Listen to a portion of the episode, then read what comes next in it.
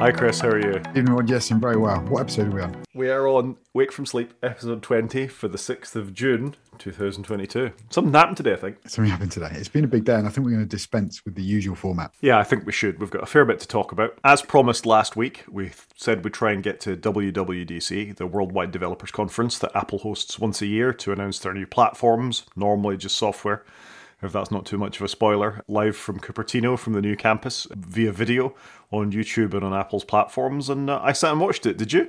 Yep, no, I watched it and I watched a bit of the build up throughout the day, of people posting some photos. And you know what? I wish they'd do more on their campus, just people posting photos because it looks so nice. The buildings, the trees, all of it, just, just what a beautiful place.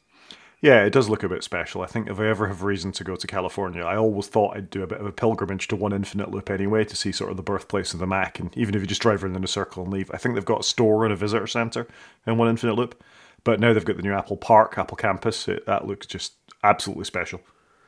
Infinite loop would be interesting to see, but it doesn't look very Apple in comparison when you see Apple Park. I think it just dwarfs everything about it, don't you think?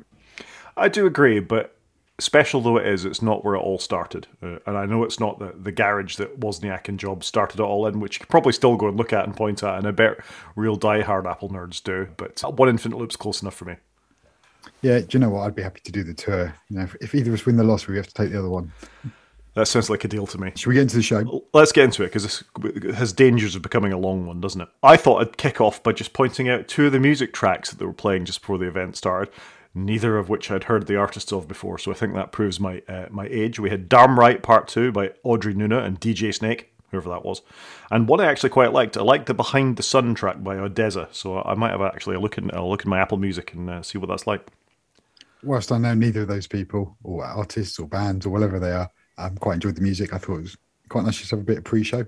Yeah, and you know they were hinting towards the color, and it was all sort of zoomed out towards the Swift logo at the end. It's it was very slick, professional Apple production quality again. Yeah, no, really good. I thought, yeah, really good. Enjoyed, enjoyed that. And then we start off with Tim. But do you know what I thought? I can't believe he didn't do something in person. They've invited all those people to the Apple campus, and I expected, I didn't expect the whole thing to be in person, but I expected maybe they'd kick off. But I think from what it looked like from some of the photos showing, they were all distributed throughout the park. So maybe, maybe they couldn't do it all. You know, couldn't have Tim on a stage in real time. I agree. I mean, it's a bit disappointing for everybody who went. It, there was a lottery to win the tickets, and I know developers from all over the world were invited. Paul Hudson, who I follow, who's a, who's a Swift guru really and puts out a lot of learnings and things about Swift UI and Swift was invited there. He made it there. He put some pictures up over the day. He was super excited, I think, to eat in the canteen or Mac Cafe, Cafe Mac, is that what they call it? Caffè Macs. Caffè Macs. So uh, that was nice to see. I agree with you. It was, was nice to see the pictures the tourist people went on. All very good. Uh, I, I, enjoyed the one from this morning where they were showing people around the building and somebody went back and sorted the lettering on one of the doors. Um, El they, Capitan. El Capitan built all the rooms are named after previous OS releases, or some of them are. And the one of the letters was slightly skew with uh, on the door. Somebody went and fixed the font, which I appreciate. No, I thought it was quite cool. But you know what? If you're going to have a developer center, it's good to have the rooms have a bit of a bit of a geeky lean. I, I quite appreciate that. I, th- I, think they're doing some good stuff. Yeah, really good. I, I completely agree. Anyway, good to see Tim eh, looking very youthful, I must say, as, as, he, as he gave the intro, as he all often does these days. And then he went straight on to talking about developers. We didn't get the t- traditional We Appreciate Developers video this year, which I thought was quite interesting. You normally get quite a, fl- a flashy build up to it saying, Thank you for all the work done. Here's all the money we've given back to you for using the store. So I wonder if they're treading a slightly careful line there about trying not to offend people by just ignoring it. There's that, but they also didn't have a little comedy skit, did they? They normally have a little something just to lighten the room. So maybe they've dispensed with that. I don't know. And so, and they've been hit and miss. Hmm. I, th- I, think to be fair, but it's normally nice to have something just to you know get you into it, kind of thing. I think so. Maybe they just it's this is the audience they get now. They know it's not just developers that are sitting watching the keynote. It's the developers are more interested in the State of the Union, which comes after the key the keynote, which we're missing to record this podcast. So that's fine. Yeah, well, we can we can watch that later. It's all available in the WWDC developer app, or is it? No, it's just Apple developer app. Apologies. Yep, it is. Uh, yeah, we can catch up on that again. Anyway, let's get started. So, they talked about the new developer center. They talked about all the help they're giving to developers. Tech Talks are now available to non US devs because obviously you can only go to the developer center if you're in the US. They then talked about particularly reaching out to Saudi Arabia. I wasn't 100% sure of the optics of focusing on Saudi Arabia. They've, they've done some morally questionable things recently in the news, depending on whatever perspective you've got. I don't think that's that controversial to say. So I thought that was a slightly odd thing to sort of pick out, but I guess there's, there's developers in every country in the world, and maybe that was just the example they picked. Yeah, yeah, it does seem Maybe a, maybe, maybe there's a reason they did it, but without, yeah, that we don't know about. Who knows? We don't know about. And as I say, we'll, we'll avoid the politics. But I just thought that was interesting. And then they cut to Craig Federighi, who is really the, I suppose he's the owner of all Apple software products, or certainly he's the, he's in charge of all Apple software products. So most of which got a mention during the keynote, and he was super excited, and his hair was on point as it often is.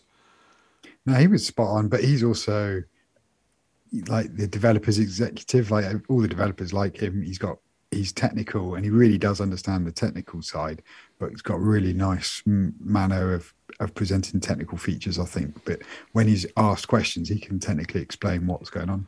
Oh, he knows his stuff, no, no doubt about that. I, I did think his transition from standing in Apple Park, being shot down into the basement, was very Marvel esque and a bit OTT. But such as you know, if you've got the ability to do these things, I guess you probably should maybe that's where the budget went for the skit at the start and they spent it on some of the transitions instead. Yeah transitions and product for craig's hair because it did look great. It's worth mentioning again actually so there we go. In fact there was a shot of him running along a corridor making it was all in place as, as they went so obviously they still get that uh, joke too. You just like him because he makes your hair color look cool. Well there's got to be a place for us silver foxes and i think craig, craig's setting the tone for us Hey, I'm just catching you up, mate. You're just a few steps ahead of me. I've got a few years in you, man. Right, okay. They dove straight into iOS 16, which probably isn't a surprise. It's their biggest platform. It's the thing most people who make use of Apple products see. It's, in, it's on their phones, it's in their devices. It's in front of their fingers, literally, you know, for millions of people every day. So they kicked off probably the most interesting, exciting feature for it. Do you want to run us through that, Chris? Yeah, sure, can do. So yeah, lock, lock screen straight off the bat, which I was surprised it went straight in with the lock screen because it's like, well, this is the thing everybody's been hearing about and wanting. I thought they might have done some of the, the duller stuff and, and, kind of warmed up to it. But no, I thought it looked great. So it looks to me like they've taken some of the learnings of how you customize the watch interface and put it on your lock on the lock screen, which was what I th- thought when I started seeing it. So if I'm right or wrong, you can have different fonts and colors for the clock, which is nice because it's kind of got a bit dull in more recent years. You can have if you i think if you use the portrait camera i don't know if it works on non-portrait photos but you can have like you know a person's face in front of the time a little bit and have the time slightly behind. So we've got some really nice depth effects in there. And you can put widgets on the home screen. They've left the camera and the torch buttons in the same place. I guess that's just for people's muscle memory. But no i thought it looked really good. I did take quite a few notes on it but just having all the widgets and that and they've they, they've also made it so they can group all the notifications together and have them down the bottom out the way so you can still see a photo or, or widgets if you've got them. So uh, I know I thought it looked really good. I think their implementation is good. Hopefully enough level of customization, but would still look good no matter what you did to it, kind of thing. If you know what I mean, like you can customize it, but within bounds. And I, I, it looked like on the face of it, they got the level right. What did you think? Yeah, I agree. I, for those that aren't familiar with with the watch and the way you customize things on it, you do a long press on the watch face, and you can tap on a complication, which is the sort of little additional widgets to give you information on what's going on, and you can scroll between them and change the color of them. And that appeared to be carrying over to the customization on the phone, uh, as you said, for the lock screen. So you could press and long hold on the on the what on the phone face, swipe across for different fonts for the clock, which is good. Everybody's phones looks the same, so a little bit more customization, as they did previously with widgets and things like that, is, is welcome. Colors, the depth effect on portraits, you were quite right. That was very cool. Craig scaled a picture of his family down a little bit underneath the clock, and then they sort of popped in front of them using that depth effect. There's a new wallpaper gallery. I, I wonder if that will come with a cost, or you'll just be able to use whatever wallpaper is, is in your is in your phone, or maybe it'll just be a feature that they, they add. You can create multiple lock screens, so you could have a work focused one, or you could have a home focused one, or and that that would work in, in parallel with the focus modes, which I thought was very very cool. That's a useful expansion to that. Um, WidgetKit uh, was something I noticed for devs, so they're obviously going to be able to embed widgets on the screen. The one thing that was screaming to me all the way through this was that if this rumor of the next iPhone having an always on lock screen, of course, then this is what they need to put into place to have these working in the background anyway. So they're obviously already thinking ahead to what comes next. Yeah, so a couple of bits there. One, App Store revenue or services revenue could be the, the wallpaper gallery. As soon as they showed you could have multiple home screens saved, it's like, oh, that's going to link to focus modes, which I think is quite a cool step actually. And I do use focus modes so that my home, my first home screen is very work orientated between eight and six, and then it goes to a family in essence home screen. So I'm quite, I think that'd be quite nice to you know switch the whole phone into, into work mode. Oh, I forgot, apologies, I forgot my. Oh yeah, that's what we're talking about. Always on screens. So what I was thinking here with the always on screen though is I thought they might have done something different with notifications because if you've got an always on screen, will you see your notifications or will you just see your widgets? It, the way it's looking at the moment is it would just be widget orientated and it wouldn't be notifications popping the whole time. I don't know. Well, the way they do it on Android is that your missed notifications just appear as a counter, unless you've got an email notification or something like that, where you get a number next to the email. So maybe they'll do something like that. And just to expand on what you said about the notifications a minute ago, they roll in from the bottom, not the top now. So the, the idea is they don't distract your focus and continually sort of scroll down your screen. They introduced one interesting thing where you have a live activity feed. So if you're following a, a sports team, was the example they gave, you're following Man City or whoever it is to go, then instead of getting a continuous stream of updates about this has happened or that's happened, the ref bonus whistle, a goal was scored, you can just push live updates directly to that sort of widget almost as a notification. I thought that's quite interesting. There's, there's quite a lot of potential for that for developers to sort of expand it to do more live. You could imagine if you're in a server farm or something like that and you're worried about your uptime or you're worrying about your air conditioning or something like that, you could have that sort of continuous notification streamed to your phone. I think there's a lot of potential there. Yeah, no, it did look good. And I guess, yeah, if you're watching baseball or sports or whatever it may be, and that was the example they used uh, with the grouping of notifications. So they did show between the torch and the camera, like uh, you've got ten notifications. So maybe maybe that's what you'd get if on the always on screen if if they do that.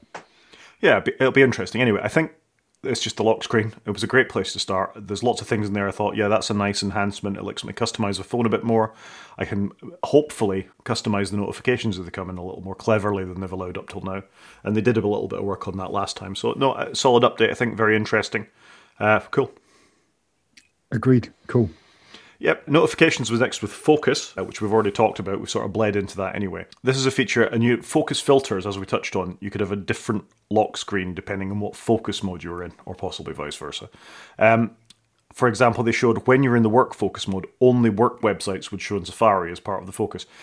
I, I don't know anything about that. I don't use sort of some of the, those features. Have you got any experience of how that might work? So I do use tab groups a little bit, but like often I'm just going back to the, the regular tab group, if I'm honest. And I, because I try and have a work one and then, you know, a personal one. And I set one for this podcast so I could store links throughout the week between recordings. And then I just go there and grab those links. Maybe we should try, maybe we should share the podcast tabs group and, and, and see if it works for us. But, um, I, I, I thought it looked, looked good. I thought it was a clever idea. And for me, a person uses his personal device for both work and play, um, which I do and don't like in that sometimes when I sit down at night, I will do a bit of work and I'm all right with that. But then sometimes while I'm at work, I'll do a bit of personal stuff. So it depends how much self control you've got. I think they're providing the tools to do the self control. Yeah, those lines are blurry. I quite like the idea of trying out some of these features as we maybe go through the beta cycle because there's, there's things to come, collaborative features to come that nobody I work with makes use of phones or iPads or Macs in the way that Apple described them on the screen. And I think I had some of these features appeared uh, Uh, appeared pre-pandemic, Apple might be owning this space now. It wouldn't be Zoom and Teams we were using. We might be using FaceTime and share various share features that they've built in to work quite closely. The collaborative stuff, whiteboards that we'll maybe get to later, are excellent features, but it's all a bit too little, too late, and we're now all sort of embedded with, with the way that we work. But yeah, it'd be interesting to try it. No, I agree. And look, we're all teams at work. So a lot of the collaboration features would be good for you and I doing a podcast, but we don't collaborate all day, every day. We're doing it intermittently, generally for an hour two a week. So I think they've got some good stuff in there. But you're right. If they'd have done this last year's release, the previous year, and then this year's release, they may maybe in a different place. But sadly, I think they're just a little bit too late. Yep, a little bit too late. So yeah, it's worth a try, but I don't think we'll spend too much time on that. Uh, messages was next awesome. I wrote down the messages features so I can edit, I can undo a send, and I can mark stuff as unread. It wasn't quite the social features that somebody had mentioned we were getting, but I'm quite happy they haven't done too much with it because I kind of like how it is. Yeah, I, I think I do like the unread unread one though. That's probably the one I'm, I'm looking forward to the most. Yeah, I, I think all three of these are overdue, frankly. If you use Teams or Zoom or Slack or any of the work focused things, or WhatsApp or Telegram or Signal, you can edit and you can delete messages that have been sent by mistake. Everybody sent, you know, a, a home message to work or vice versa by mistake because you've remained in that chat. The ability to delete them all is, is fairly essential. We all make spelling mistakes, increasingly so with new iPhone keyboards, I find. So the ability to edit them as we go is, is fantastic. And mark is unread. My children set an awful lot of store in leaving people unread. There's a huge social capital involved with not reading somebody's messages straight away. So I can see with it. So I'd say this is a bare minimum to stay in touch with other media, sorry, other messaging features. Probably hasn't gone far enough in some ways. You know, I'd like to see its implementation on the Mac versus the phone versus the iPad because those things always haven't been in lockstep, and there's still features now on the Mac version of messages that aren't there on the um, iPhone, the iPad versions. So there's a, there's a bit of, of of room still to grow here. See, I only want the markers unread just so I remember to go back to somebody if I if I need a minute. I've got no idea about this whole social status thing. It's a big deal. I've left them unread. I'm t- I'm told, you know, just just because their friends have sent something, they want to show how annoyed they are with them. Left you unread is a big deal. This is a whole world I know nothing about. uh, then the other thing they talked about was that some of the new share features. So, for example, they, they talked about this last year. They released it. You can watch films together. You can listen to music together in this keynote as well, they talked about playing games together, and now there'll be an API so you can build this share whatever application it is with your friends and do things collaboratively, being able to be in sync with them as you go forward. So I think that's solid. I have still never yeah, used. They seem to be bringing closing a lot of loops, don't they? And trying to maybe they're trying to get a bit more engagement with it by putting it in more places. That's what it seemed to be like. You're going to get SharePlay messages. They're going to do more with shared for you links. So it just felt like they're trying to just put it a lot of the stuff they did last year. They're just trying to put it together and, and gain adoption. Sorry, I cut you off there. No, that's fine. I was just going to say I've never used SharePlay for anything. Have you? No, the only thing I might use is just FaceTime to share a screen with a relative, more for tech support, if I'm honest. But that was a feature that was in messages anyway. I did it with my dad two weeks ago. You know, he, he wanted some help with the website, getting his his car, uh, a new card. He wanted to get it set up with a mobile phone provider. I messaged him, I requested to share his screen, he gave me permission, and we were off and running, and that was great. And, uh, but I'm pretty sure it did that before SharePlay, so I don't think that's. I think it did, but not on iOS. It used to be in iChat, if I remember correctly, when you and I were much younger. But um, it's now in iOS, which for me is important. But I try and avoid IT support where I can. Fair enough. Anyway, it's there. I'm glad they've got an API for it. We'll see how much it gets used. Like I say, I've never had any experience of it. Maybe we'll have to watch something together, Chris, just to, you know, an episode of For All Mankind series, season three or something, just to have tried it out. We could do the premiere. We could do the premiere. That's not a bad idea. Good. Okay, moving along. The next feature was dictation improvements. I kind of like what they've done here. What they've done is they've kept the dictation button, but just made it so it doesn't grey out the keyboard, which is quite clever. Actually, they've just taken something and iterated on it. Maybe it's taken them a long time to get there, but kind kind of look neat. Yeah, I, I, I got to say I like this. The, the, the, stat he threw out at the start was was quite startling. Really, used 18 billion times each month. That's incredible. They've got some good numbers, haven't they? They have got some good numbers. I mean, you think you're doing well with your website gets a couple hundred, couple of thousand people on it, but 18 billion times each month for for users is, is incredible. And hand on heart, I think the dictation feature, when I remember to use it, be it on the Mac or be it on my phone, is actually pretty solid. Siri is bad, but the dictation feature actually works quite well. Yeah, do you know what? I find I don't really use it because I often just sat with my keyboard in my iPad and I text a lot from my iPad because I have that whole syncing thing turned on.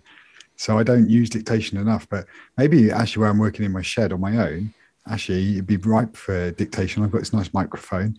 You know, I could could probably dictate more more than I do. Well, I got to say, I tried. I was reviewing papers rather than writing papers, particularly because my head wasn't in the right space, and it does work extremely well when you just want to get something short and snappy down. If your thoughts are organized before you start doing it, and a lot of people think as they type, so it sort of requires sort of a mode shift for the way that you do things, but it works extremely smoothly. I was really impressed. The one negative I found about it is I quite like listening to soundtracks while I'm working and you can't listen to music and dictate particularly at the same time. So that's that was sort of a, a, thing that stopped me using it as much thing. But it's a really well done feature, and this improvement, which lets you, as you say, see the keyboard and the words appear as you write them, and then stop and then edit that text with your voice as well in place, is a really solid improvement. I, I thought it great, and what you've just said about listening to music, I'm the same. It's why I don't really do any texting from the car using CarPlay where you speak and it sends you a message. A, it often gets it wrong, and B, I don't want to interrupt my podcast or my music. Whereas my wife will text me all the time while she's driving via CarPlay. So she's talking to it and it says sent by Siri. So I know she's talking to it. But for her, it works really well. Whereas I probably don't enunciate my words clearly enough. And I just want to listen to my music. So, um, yeah, I, I don't use a lot of the auditory stuff that I could. But it's it's a solid update, or looks like a solid update. Another couple of little features within it: live text, which I've tried in a, in a few ways, both in a work scenario, sort of can it translate this text from this letter into into something, only in anonymized letters, of course, works extremely well. When, when I got my new car, I had to write down the VIN number to register with BMW's app. So I just took a photo of the VIN number on the side of the car, copied and pasted, and I was like, that feature is amazing. The way they've done live text, hands down, those engineers, they deserve a medal. I, 100% agree. I tried to get a serial number off the bottom of one of the um, Thunderbolt docks we were talking about last week, actually, because I was just curious if there was firmware updates for it. It's written in the smallest text you've ever seen, and even though I require glasses these days, it's really hard to read it. Took a picture of my phone, zoomed in a bit, copied the text off. It works like a dream. So any improvements to that, and what the example they gave was actually you could pause a video or maybe not even pause the video and be able to pull code samples out, for example, uh, for in, in the, the, tutorial app that was running. Amazing improvements to that are welcome. I think it's a really well done bit of software. Yeah, when they announced they've done more with live text, I was like, well, what else can you do? And then when they said video, I was like, oh yeah, fair play. But actually, all they're doing is freezing the frame, and then and then, you, and then it's just like photo, is it not? But it is, it's but cool. It's, it's, it's still cool. Yeah, yeah. And they showed a little example of it con- converting currency in the app, so it shows it on the screen. It's in one one pound forty two, and immediately converts it to dollars if they want to do. Very cool. Yeah, and the same with all the translate stuff as well. So they've nailed it. It's it's really good technology, and fair play. They've baked it into everything across the board. They have. Their next update was to Wallet. This may not be entirely relevant in the UK, particularly, but there's some states in America where you can have your ID baked into your Apple Wallet. So you double tap your phone, you don't just get your credit card or your debit card, you actually get your ID up as well. I know we have the NHS app available, for example, in the UK as a wallet item, so you can show your vaccination status. But in some states in America, you could use it as your ID. I just want that in the UK. Can I stick my driving license in it, please? Because I don't take my wallet with me anywhere. I leave it at home and I wouldn't mind to have some ID on me from time to time. So I think it's great. It's clearly a matter of time before it filters over here. And then they had a bunch of Apple Pay stuff, didn't they, as well, which I just don't know whether we get any of that. And it seems like they've got Apple Pay later, which is just built in financing for the uh, services revenue. But I quite like that. Occasionally I've done that on Amazon where you could buy something, say for £500, and it takes five installments over, but it's over five months, which is quite good for me because that means it spreads it out over five paychecks. Whereas Apple's one's over six weeks, which felt a bit short for me for financing because usually you want to spread it over your paychecks, so it's not not a big hit. But I don't look look quite good, and if it's built in, it's great. But and it's interest free, which is in my view a great thing if they can do it. What did you think? Yeah, uh, the Apple Pay stuff, or, Apple Tap to Pay on, on phone appeared as part of this as well. So if you did want to, you know, to take payment from somebody in a market, we've talked about that repeatedly. It's finally there. They showed a bunch of providers on the slide. You skipped over one thing I did think was quite interesting, and that was the share keys with people. So a number of hotels and things like that now can do your room key on your phone, or if you're an Airbnb person, you've got smart locks, you can now share that functionality uh, directly in Apple Wallet. I thought that was quite cool. I think they mixed the messaging a little bit there because you can already share a key with somebody. I did it with my car key, but they've made it so that when you share a key, you can now do it over WhatsApp or email as well as iMessage, which makes sense. But I think what they're trying to do is really get this open standard because I don't know about you, and I don't stay in a lot of hotels, and definitely don't stay in any posh ones. But the whole key thing just hasn't panned out, has it? It's it's just not that prevalent. I think they're really wanting to try to get that adoption. And again, no brainer. How often have you had a key and then it's caught on something and you, get to your room and it doesn't unlock your room? You've got to go back down to the desk. I had that quite recently. So I think there, there's two things that made it better to share with non, I, you know, with non iMessage people, and two, they're trying to open up the standard was what I read into it. Sometimes it's quite hard to pick up the exact intent in such a quick video, but looks good. I'd love to go to a hotel and not pick up anything. I just want my phone to do everything, please, or my watch. Well, I agree. As you and I both now have our car keys there, you know, I've got uh, my, my payment cards there. I've got my some of my loyalty cards there. When I go and do my shop in Sainsbury's now, I scan my Nectar card and I go around. I don't almost don't need to carry anything extraneous to my phone. But I had exactly the same experience to you. I went uh, to a conference in Harrogate two weeks ago. I checked into the Travelodge. They gave me the, the, the RFID card to press against the lock.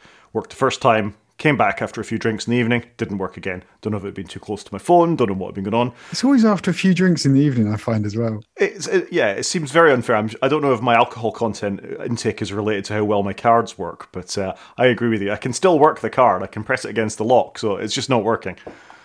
So frustrating, though, isn't it? So frustrating. I agree with you. Come on, hotels around the world, get on with it and give us keys to our Android phones and our iOS phones for sure. So that was some fairly minor improvements, I guess, in some senses to Wallet, but it's there and it's good to see they're pushing ahead with it. Next update uh, was the to... other thing. No, the other thing they announced on Wallet was tracking your orders or something, which just seemed a bit bit bizarre to me. Yeah, I don't know if that's related to using Apple Pay cards to buy things, and it goes again. I don't know how that works, but uh, I think most of us track our parcels in another way, don't they? Well, that's kind of what I was thinking. I was I don't know. I didn't really understand what that was going to do for me. Now I'm thinking about it. Didn't Apple just kill the deliveries app that was really popular, where it would track all your DPD and all your DHL deliveries and all that kind of stuff? I think they killed that fairly recently for whatever reason, or the developer stopped supporting it. So I wonder if it's related to that. Could, could well be. I don't know if I'm honest. Um, not really a big issue for me. I just let stuff turn up at my door. Yeah, fair enough. So next update was to Maps. Maps. Yeah, what did I have for maps? So, oh yeah, so it's coming to more countries with their super maps.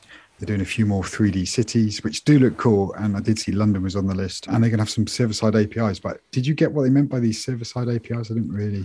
Not a clue. I guess, I don't know, maybe it makes for quicker drawing of maps or, or something. They, they, they kind of glossed over that a little bit to me.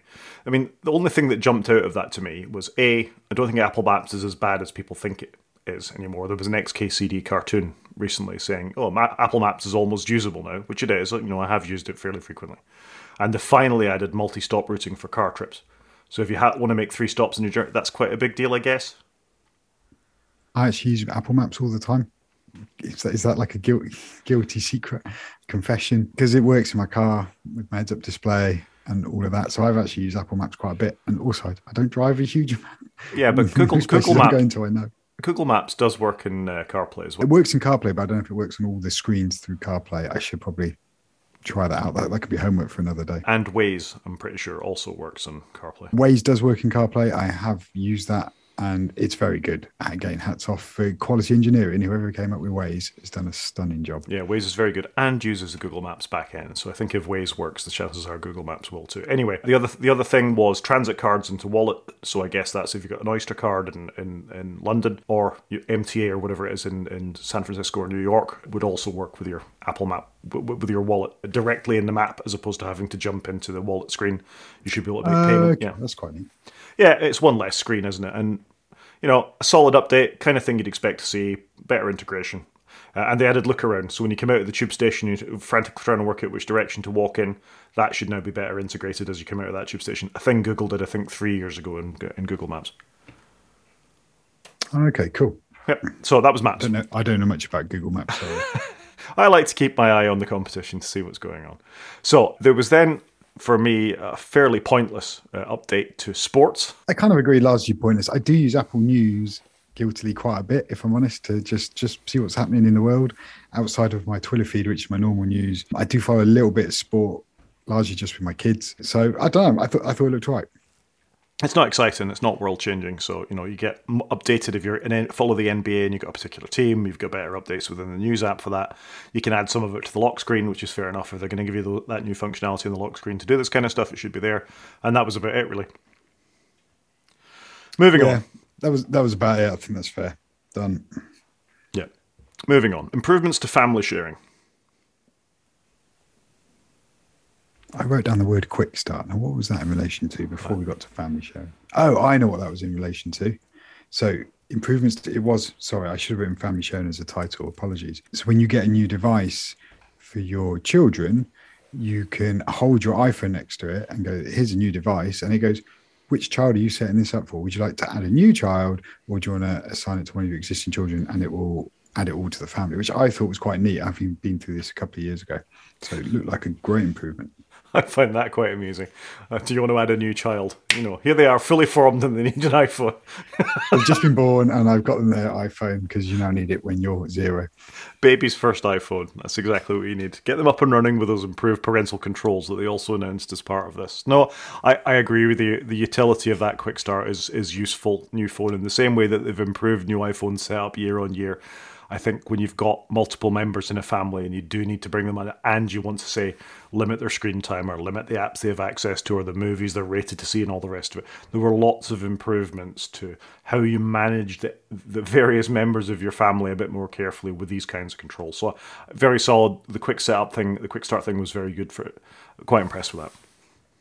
Yeah, no, I, I, thought it looked great, and like, and I know friends of mine who have had iPads for their children, and they've just logged into the iPad as them.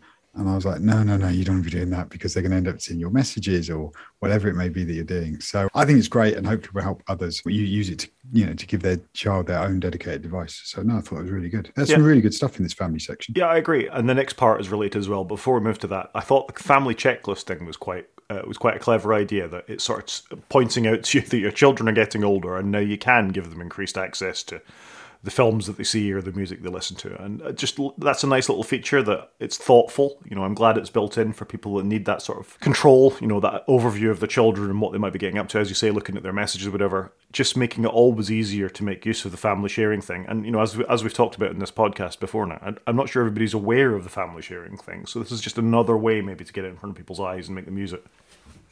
Yeah, it's a good idea. And hopefully, I guess for Apple, it would entice people into the next tier if they're going to share it with more people. So again, it might might help to drive drive that services revenue. But yep. what was the best feature that came up in this section? Are we talking about iCloud shared photo library? This looks awesome. yeah, I think this is a feature long waited for. So the ability to share a photo library with your family in a, a, clever way. So it can be everything that you take. You can create this shared photo library, whereas before you used to have to, you know, somehow glom all your iPhoto libraries together. Now it creates this particular library for your family, where you can apply either intelligence to it, you can apply everything to it, or you can manually select what pictures want you want to be shared as part of this. So you go into your Photos app and you can see your iCloud shared photo library? Yeah, I must confess, my wife and I have got two, two young kids. Been through probably similar to yourself. You take lots of photos when they're really young. You take a bit less as they get older and older and older. But we've never had a really good way of sharing photos. Often we go out for the week or something on holiday. We come back, and my wife's like, "Oh, can I have some of those photos?" And I just give her my phone and say, "Look, just airdrop whatever you want to your your phone. His mine. There's nothing she can't see on my phone. But it's just not a great way, is it, of, of sharing stuff whilst you've been together. So I'm quite happy to see this. I think they've done it in the right way that I can just grab a bunch of photos and stick them in there. Because what my wife doesn't want to see is when I take a photo of a whiteboard at work or a car I like or a book I want to buy and I just taken a photo because I saw in the window of, a shop kind of thing. So I, it looks great on the face of it. I'm really excited to see actually what it's like in reality. Yeah, I 100% agree. I think there's the, the, management of what photographs appear where is obviously really important for lots of reasons. Like you say, you know, that particular scenario where whiteboards are quite common, you know, we're planning something and I want to get it onto a screen. My family doesn't want to see that. They don't want to see another. Speaking of visiting hotels, because I used to visit a lot of hotels, I'd quite often take a picture of the room number I was in, so I'd remember what one I was in and what floor I was in when I got back. Which is, you again, I'm getting older. Maybe it's a feature of my memory more than anything else. But my family don't need to see that in their photo libraries. So I think that granularity of what gets shared when and to whom is really important uh, for lots of reasons. Yeah, a solid thing. I quite like the feature of it noticed if you were near a family member and would offer to share. I think that's quite clever when you're sort of taking group photographs on holiday and things. It's done something like that before, I think, though, where it's gone, do you want to share these photos with your wife kind of thing. I think maybe maybe they're just leaning into a bit more of that. Yeah, but good feature. I think John Siracusa from the ATP podcast will be delighted by this. It's been a long time coming and it's a good solid update. Yeah, no, no, it looks fantastic. And you're right, he has been requesting something like this for a long time. So I do wonder though, I'm going to say services revenue again. I wonder how the shared photo album works. Does it duplicate the photos or does it move them? Or does it triplicate them in that they're in your library, they're in the shared one, they're in your in your partner's one? I, I'm curious on a little bit of that.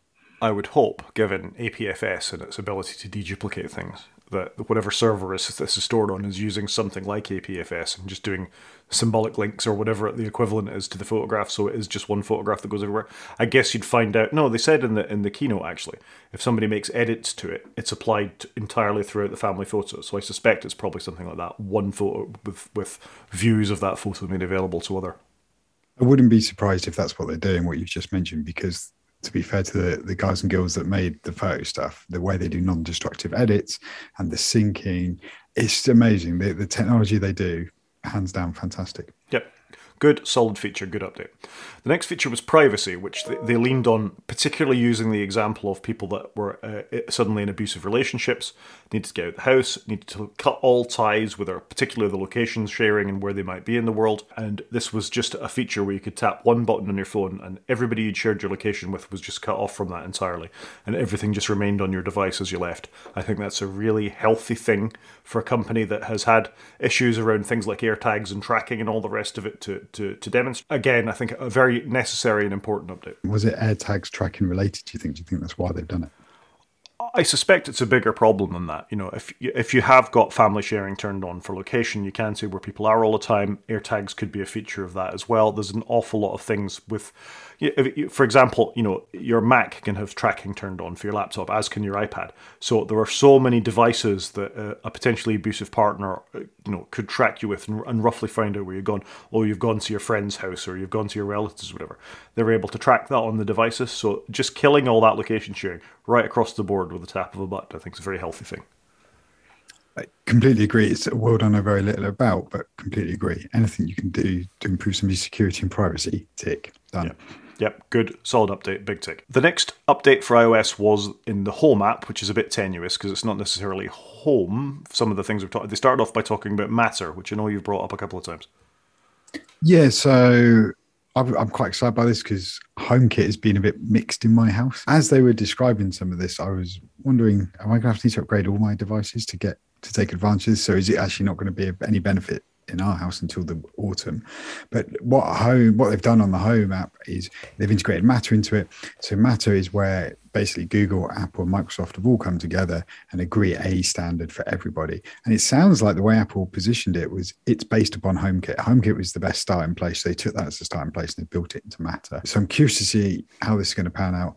Am I going to need to buy a bunch of new matter supported kit you know devices. You know at the moment when i go onto amazon and i buy something for the house i typically go and just search for that word home kit and you know plug socket for example and i've been buying a certain brand because they've worked reasonably well for me. So i'm curious to know how that's all going to play out. Will, will my legacy stuff still work? And then and then on the on the back of that they've then redesigned the home app which was in dire need of something happening to it because it just didn't really work and they did even make reference in the presentation to the new app works whether you've got a couple of devices or your whole house is, is wired, wired up for automation basically so i, I thought it was a good update uh, what were your thoughts yeah, I use the home app a fair bit. I've got smart lighting, I've got a smart garage door, I've got uh, video cameras, which aren't HomeKit, but I've made them uh, HomeKit compatible through um, an app on my Raspberry Pi. So yeah, I'm quite excited to see them improve HomeKit because it is all over the place you know your the most favorite lights for example don't always show on the on the, uh, the, the dashboard widget for them. You've got to go into the app you've got to find them or occasionally i just give up and i have to go into the manufacturer's app to go and do something. So hopefully this will bring all those things together and i quite like the quick changes of focus. All my cameras all my lights you know all my smart home appliances as as buttons along the top where you could just quickly focus in on what you wanted to do rather than the sort of room paradigm you had to swipe through before to find exactly what it was you were looking for.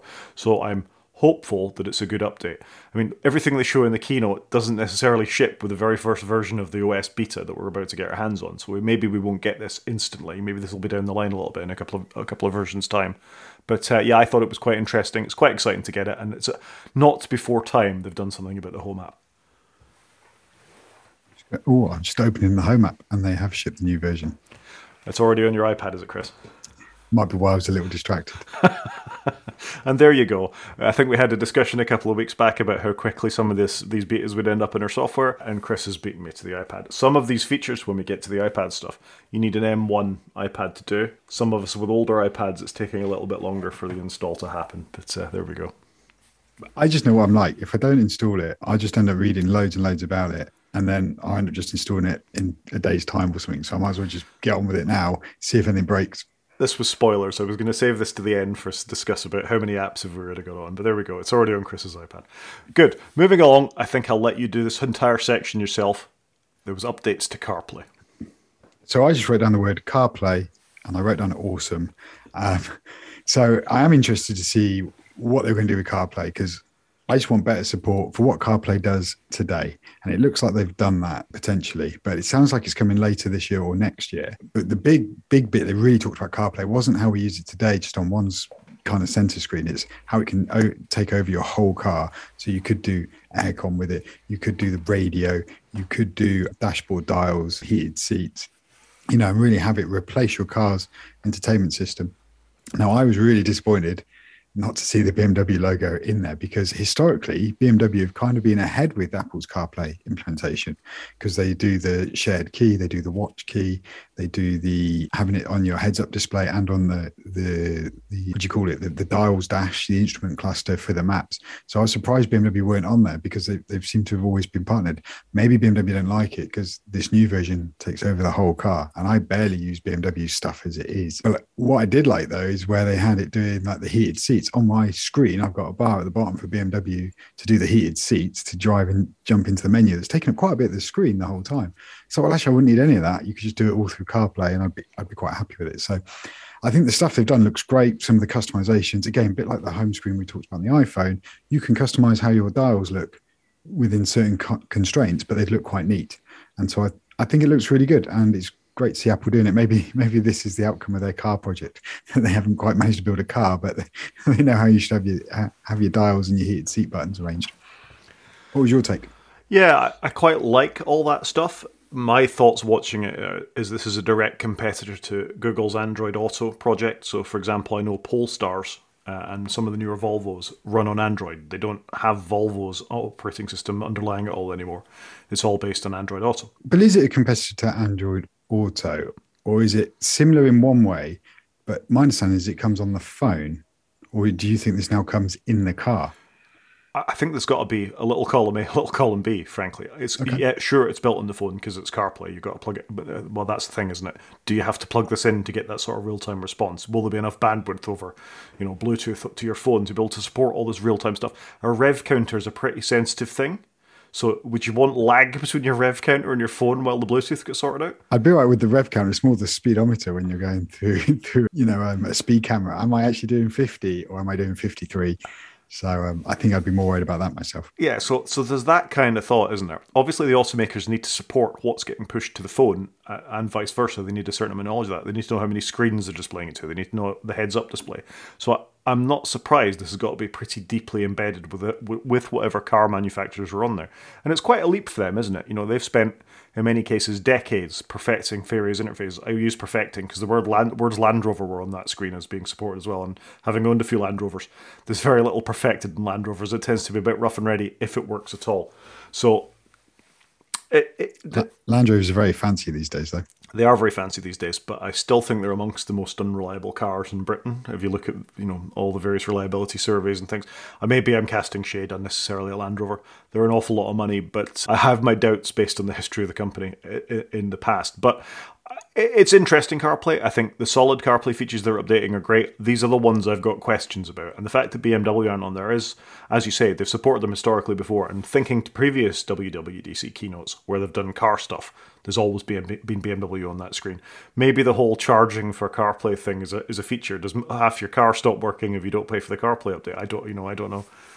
They didn't do that anymore. They don't do that anymore. Well, there we go. Maybe Apple have got a bad feeling about it, or like you say, maybe BMW just aren't in a place to do it yet.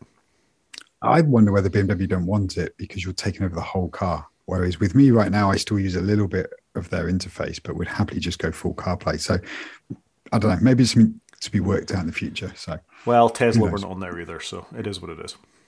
That is a surprise to nobody. Absolutely nobody. And you can't have it till next year anyway. So even when the phone, uh, when the iOS comes out and is its final version, it's not a thing. So maybe they'll be on there by the end. The one bit I wanted them to say was and even if you don't have all this new fancy stuff where it takes over your whole car, we will now support widescreens hmm. because that, that's the bit like when the icon zooms in, it just looks quite, you know, when the icon opens up to be maps, say, it just looks quite distorted. So I'm hoping they fix some of that. So we'll find out. There was a line about it being more aware of screen sizes and orientations, wasn't there? They, they, they did show it in sort of a portrait and a landscape orientation and, and fitting on the screen better. So I suspect no matter what, that will be better for the car you plug it into. I hope so. So I'm going to give it a go. Yeah, good. Excellent. Interesting update. Lots of things within it. Spatial audio was next. Apparently, there'll be personalized spatial audio with some sort of use of the true depth camera. What does that mean? I didn't even write spatial audio in my notes. I like spatial audio. I do. I'm not. I'm not a hater. I do like it, but I think this is just so it can do more accurate tracking. I guess is is my understanding. I don't know. What's it got to do with the true depth camera? So spatial audio is we've talked about it before. If your iPad's in front of you on the desk and you turn your head as it's playing, you get the left ear as you turn your head to the right, and vice versa. So it sort of balances everything, and eventually it centers up if you keep looking in that direction for a while. I don't know what a camera's got to do with that. I don't know what to say. No, I don't know either. I'm sorry. I don't know. Fine, So, good. w- That's homework. Yeah, moving swiftly along. That was it for iOS actually, and next up was WatchOS. Do you know what though? I think that's some good good stuff in iOS. There's, there's some great stuff in iOS. I think that's a, that's a good year. It's a solid update year. Which I'm thinking my iPad would largely get for free anyway because it's still built on the same foundation. So no, I think it was a solid update. It is. right. Over to WatchOS. Yeah, so WatchOS, their kickoff thing was there's four new watch faces.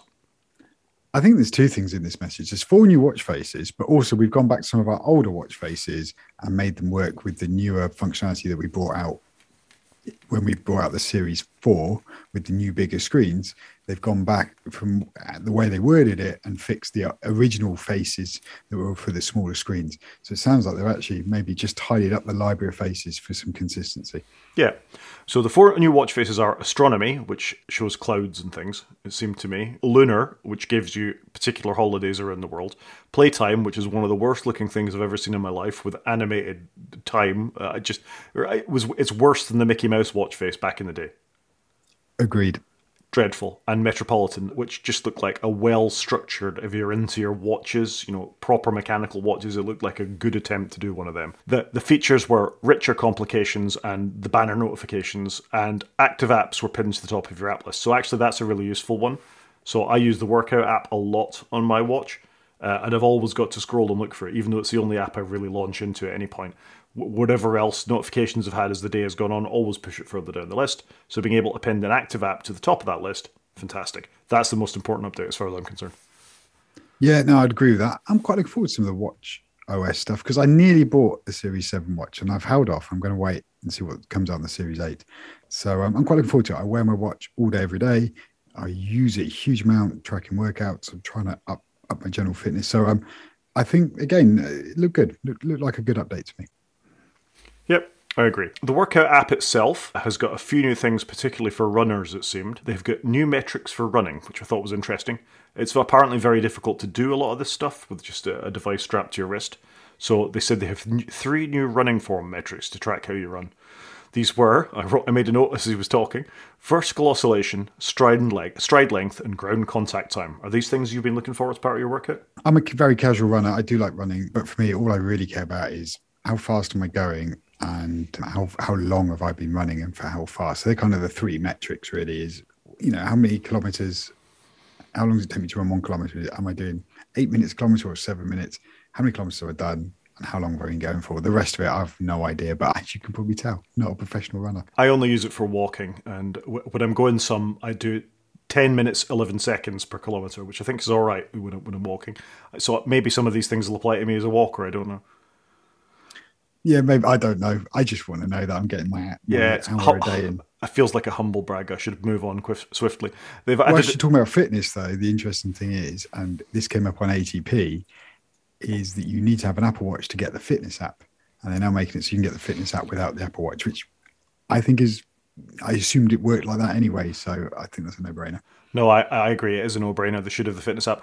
I wonder though, does it mean that quite often if I forget to put my watch on, but I've got my phone on me, the two things don't speak to each other, so you don't get your steps counted that you've taken with your phone when you put your watch back on. So I hope that actually syncs up a little bit better now they've brought the apps. That seems stupid. It's extremely stupid.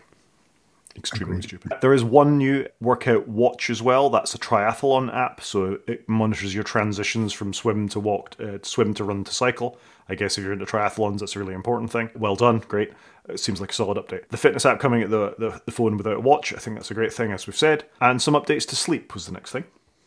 You're not a big triathlon person.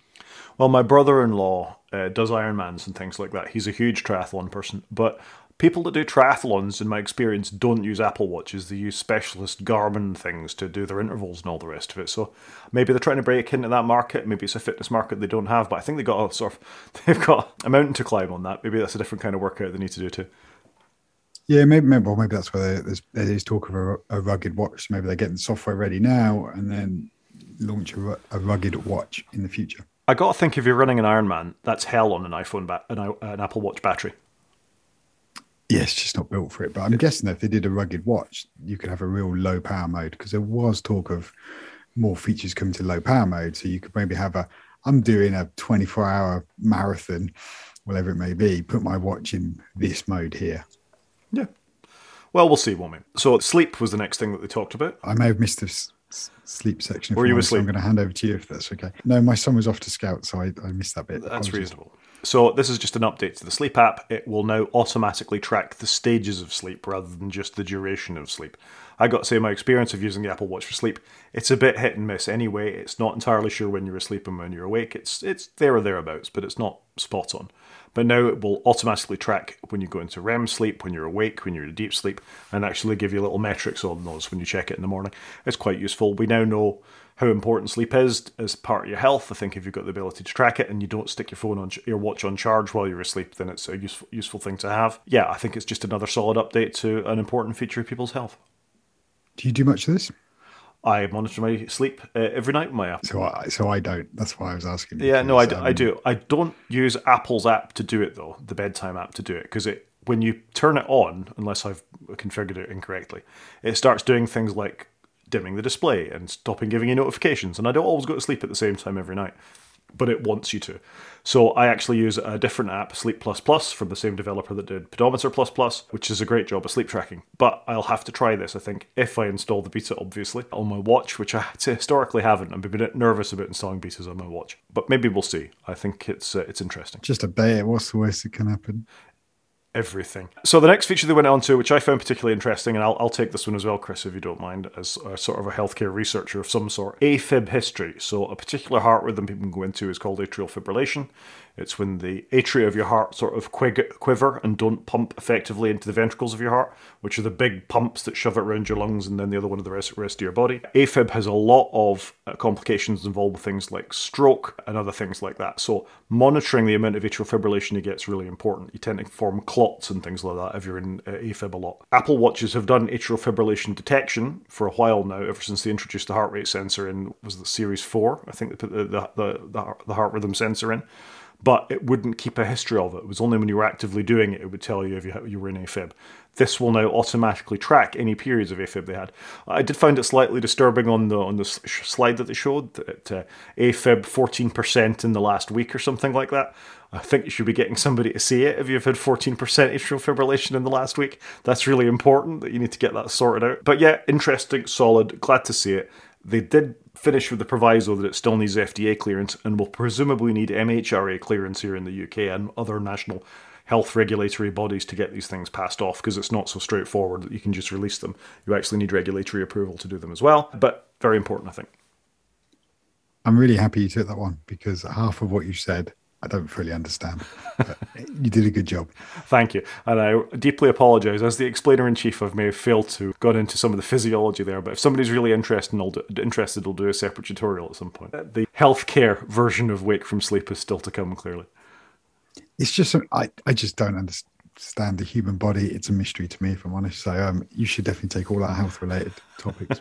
Uh, well, I'll just blast straight into the next one as well then. So the next feature they showed uh, for Apple Watch was around a medication app, which I think is a brilliant idea, actually. In my day job, one of the things we do do is we capture people's medication usage, or we ask them to give, give, give medication usage to us.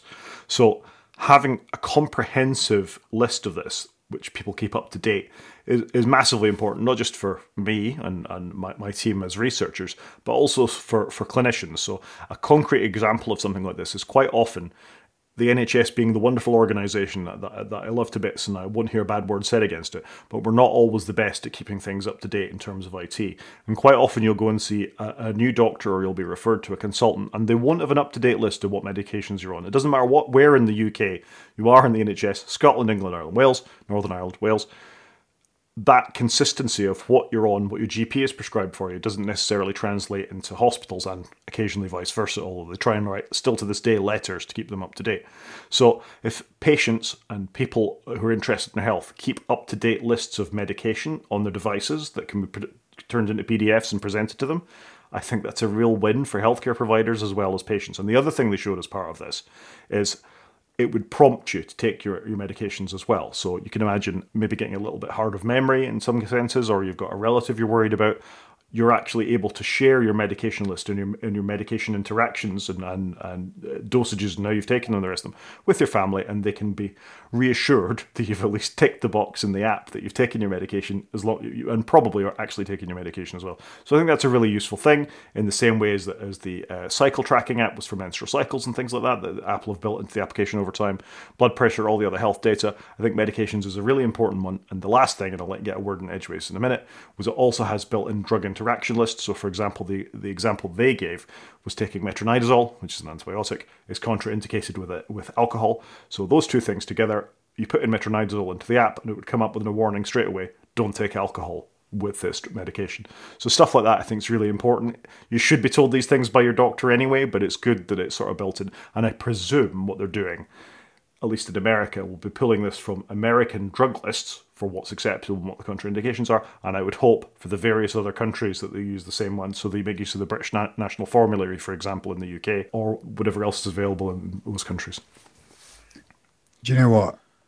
Just as my wife came back today from visiting her uncle, and he was getting confused with what medications he, he was taking and not taking, literally this feature then got announced and it's just like actually you know what it would be great if if we had something like this so i can see the benefits for people like yourself that are you know working with, with people and you're monitoring it and you want the um, input for your research and what have you where and i can see the benefits just for us where you've got a relative that's living on his own and he needs that reminder of what to take and when and so um, no i thought they're really solid. I think they're doing some really good stuff. They're trying to do as much as we complain about apple they are trying to do lots of the right things i think yeah, uh, the paranoid in me would say they're collecting a lot of information about us as well, and I know that they focus heavily on privacy. That you know they're not sharing this with any; it stays on your device unless you explicitly share it with with them or a study or a relative. And I think I give them the benefit of the doubt that they have a good track record in protecting people's privacy. See various FBI cases in the past for how they've refused to unlock iPhones and all the rest of it.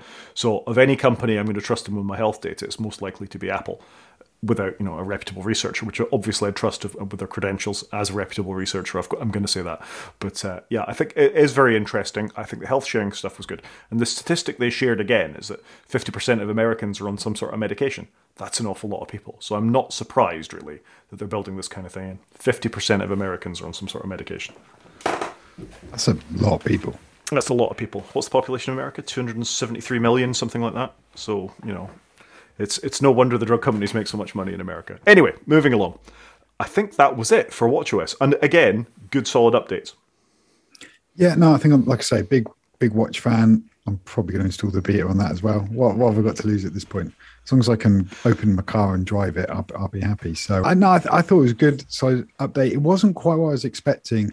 There were rumors that there was going to be loads of stuff coming to watch OS nine, and it feels like we've got some good stuff. But nothing groundbreaking, unless that's going to come out actually when people start using the beta. Well, often we'll find we get more features as people get into it and dig around it, and people like Steve Troughton-Smith get their hand on it and, and, see what's actually in the tags and stuff. We'll get more information. So I suspect next week's show we'll get a bit more granularity on what we're actually seeing here. So that was it for. They moved on to the Mac next, which is, of course, the area of intense interest to me, in the same way the iPad will be for you later on in the show. And they announced the M2 chips were about to ship hey, I'm interested to see some M2 chips. That's all good for me because it's going to hopefully be a matter of time before I can get one in my iPad. So um, I'm always happy to see future enhancements. And you know what I like with the chips? It just fascinates me how they just keep pushing it forwards. More power, more RAM, better power consumption, so that they're processing. You know, they've got faster processors that consume less less less power. It just blows my mind. So it's great to see it. Yeah, I think Intel have got to be crying into their beer really with these continual power efficiencies, and they said that the, the focus for the M2 was even more power efficiency. So just the headlines I took away: they're up to 20 billion transistors in the base M2 now. They all have 24 gigabytes of RAM addressable. They won't have 24 gigabytes of, of RAM unless you spec them up to that level, but that's over the 16 gig RAM ceiling on the original M1, so that's uh, a decent increase. And now up to a 10 core GPU in the base one, which makes me think that Ultras, by the time we get to them, are going to have really quite a few GPUs in them by the time we get to them. And an 18% performance overall CPU over the M1. Although they showed this with Apple's terrible graphs, which are, you know, very inaccurate, but still, I don't disbelieve them. It's entirely possible they do get 18% more performance. Uh, solid update. M2 looks good kind of feeling sad about my M1 uh, MacBook Pro at the moment, but you know, it is what it is, and it hasn't got old overnight. Yeah, do you know what? It sounded great. I've got an M1 Mac Mini, which I use for a bit of noodling around every now and again for a bit of Xcode. It's a great little machine. Um, I kind of wish I just bought a laptop instead of a, a desktop, if I'm honest, because I, I, would like to move it around from the shed to the house. But no, great machine. Great to see they're moving it forwards, and it's an annual thing because there was talk: is this going to be an annual M2 update? And it is, and it's fantastic. Yep, and we got two new hardware announcements related to the M2. Uh, very similar to last year's M1 announcements, we have a new MacBook Air and a new MacBook Pro. And the new MacBook Air looks awesome. Looks really good. Yeah, it really does. So it's an M2 MacBook Air. It's priced in America at $1,199 for the entry model. I don't think we've got a pricing update just yet, but that feels about. It's £1,249 in the UK for the base model. Oh, that's sneaky. That's gone up a little bit then. It used to be like for like. I'm guessing though this is why they've kept the M1 around as well. So you can still buy the M1, the, the previous model, which in the UK is 999, and then you can now get the M2 version, which starts at 1,249, and then there's a slightly spec up model, which is 1,549. So they're filling in lots more of these gaps, and you can really spec it up. But, but the new MacBook Air, for me, if I was buying a Mac, that's probably the one for me because my job is largely office based with a bit of noodling and Xcode. I'm sure it'd be perfect for me. Yeah, I think this new MacBook Air is what they always wanted the MacBook to be, sort of the compromise MacBook they released it, the 11 inch MacBook from a few years ago. I think the size is right. It's got 11.3 millimeters thick. It only weighs 1.2 kilograms. It's got a 13.6 inch screen uh, in that, so a little bit over. All it does have a notch. And the wedge design is gone. It's now flat back and forth, which I think is more in keeping with modern Apple design sensibilities.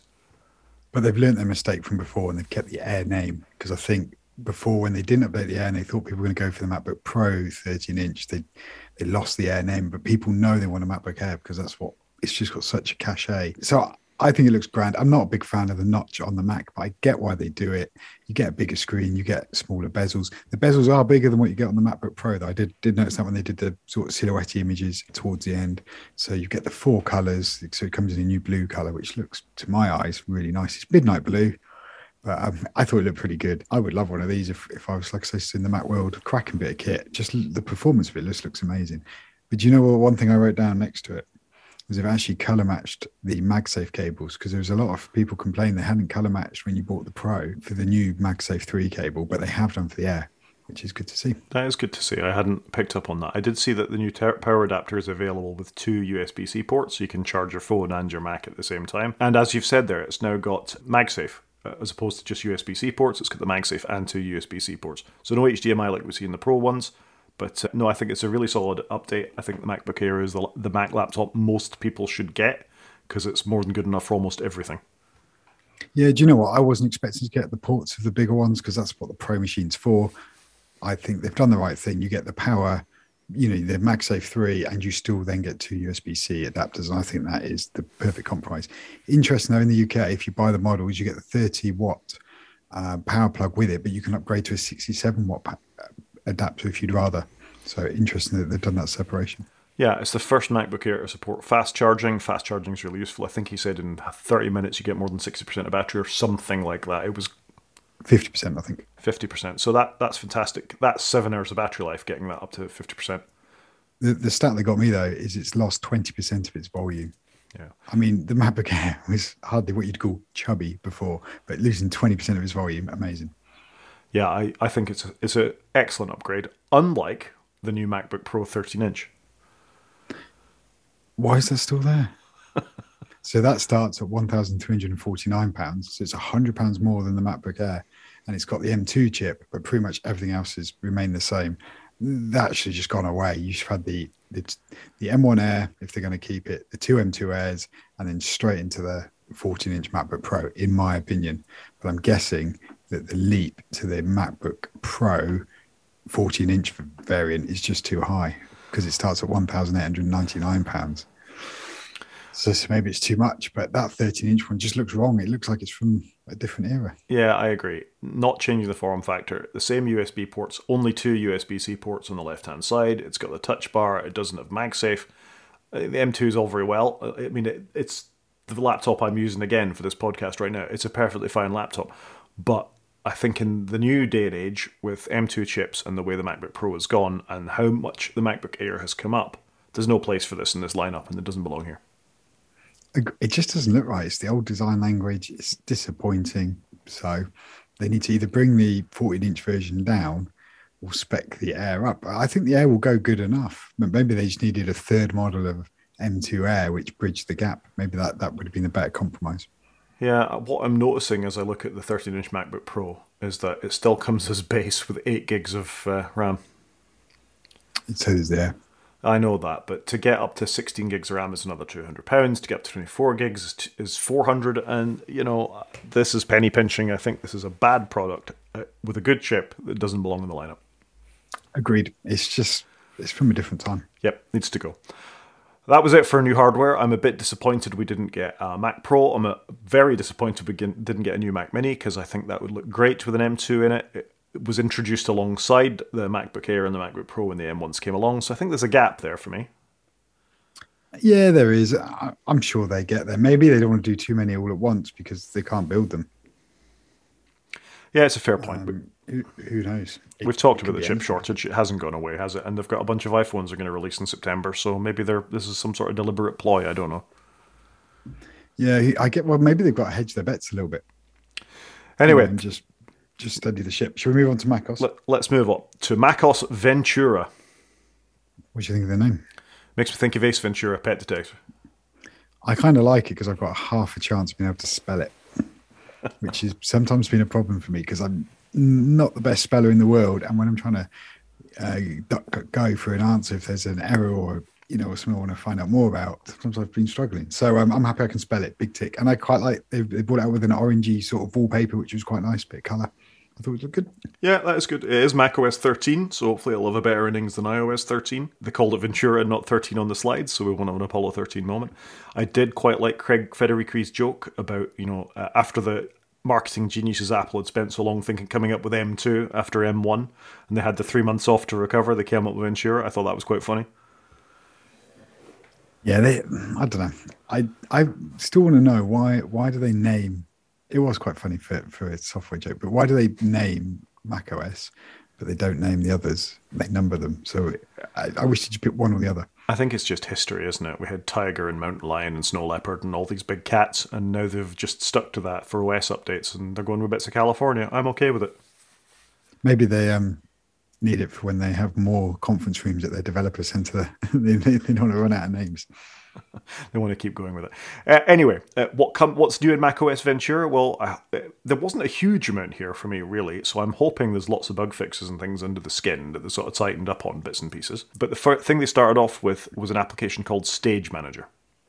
And the first thing I saw when I saw this and was this looks like it's from the iPad, but it's not on the iPad. And then obviously when we get to the end, you'll see see why I thought that. Well, it's just another window management tool as much as anything else like that. So you can turn on Stage Manager and it will group apps together. So if you're working on uh, the example they gave was researching a trip, so you've got uh, maybe a spreadsheet open with a bunch of prices for what it is you're going to do within that, and you've got a couple of web pages open related to the research on that trip. You can group them, it clusters them in one window group uh, in the window in front of you and shuffles all the rest of your window groups and windows off to the left hand side. Kind of like if you had your dock on the left like all right right thinking people should have when they run a mac. If you're on a laptop particularly dock goes on the left people. And that's the paradigm they're going to make use of from this point forward. So you've got that stage manager open with those groups of apps together and then you can flick to another one and go between them. So another way of managing windows as well as the things that they already give you for window management with a mac os Yeah, I can't see many people using this on Mac OS, if I'm honest. Like, it just looks like it takes up too much screen real estate. Yeah, I agree. I looked at it and I thought this is for people that can't manage their Windows. This is for people that use on their iPad and then and then transition to a Mac. yeah, I, I, think you've probably hit the nail on the head. It's another feature, like you say, like stacks on the desktop that I'm not going to use. I've forgotten that was still a thing. That's still a thing. They then showed some updates to Spotlight, which Spotlight always gets a little bit better by adding new features. Spotlight is still miles behind the other um, search apps and things in this nature, like Alfred, that I make use of heavily on the Mac, uh, Raycast, and others that you can put themes in, you can build APIs to.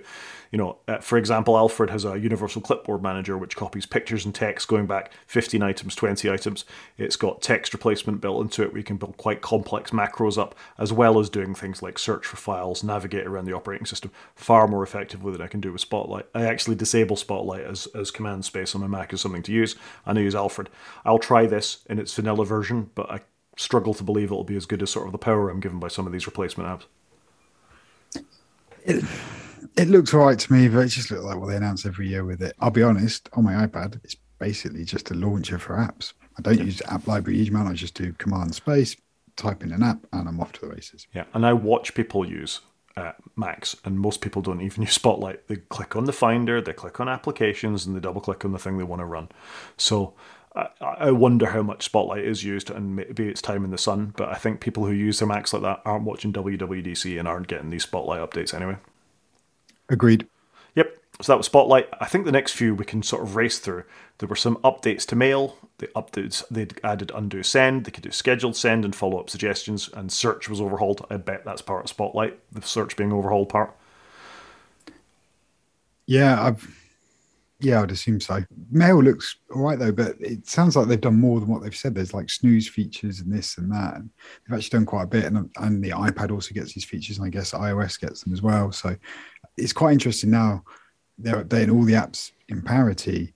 That sometimes you get the iOS section, and then you then get the Mac section. Then, oh yeah, by the way, this is back over there on, on iOS, which we've already discussed. So it's good that they're doing them all in one go. Um, I do wonder how much behind the scenes the source code is the same, and I wonder how much it's not the same, but they're trying to put on a good show. Well, hopefully more and more as they bring these things together, because Mail on the iPad should be really more or less the same as it is on the Mac, as is on the phone. You know, minus the couple of sort of power features you might get using a Mac. So I'm I'm happy to see that, and if there is more features than they showed, great. But there's a lot of legacy on the Mac. There is a lot of legacy. So that was Mail.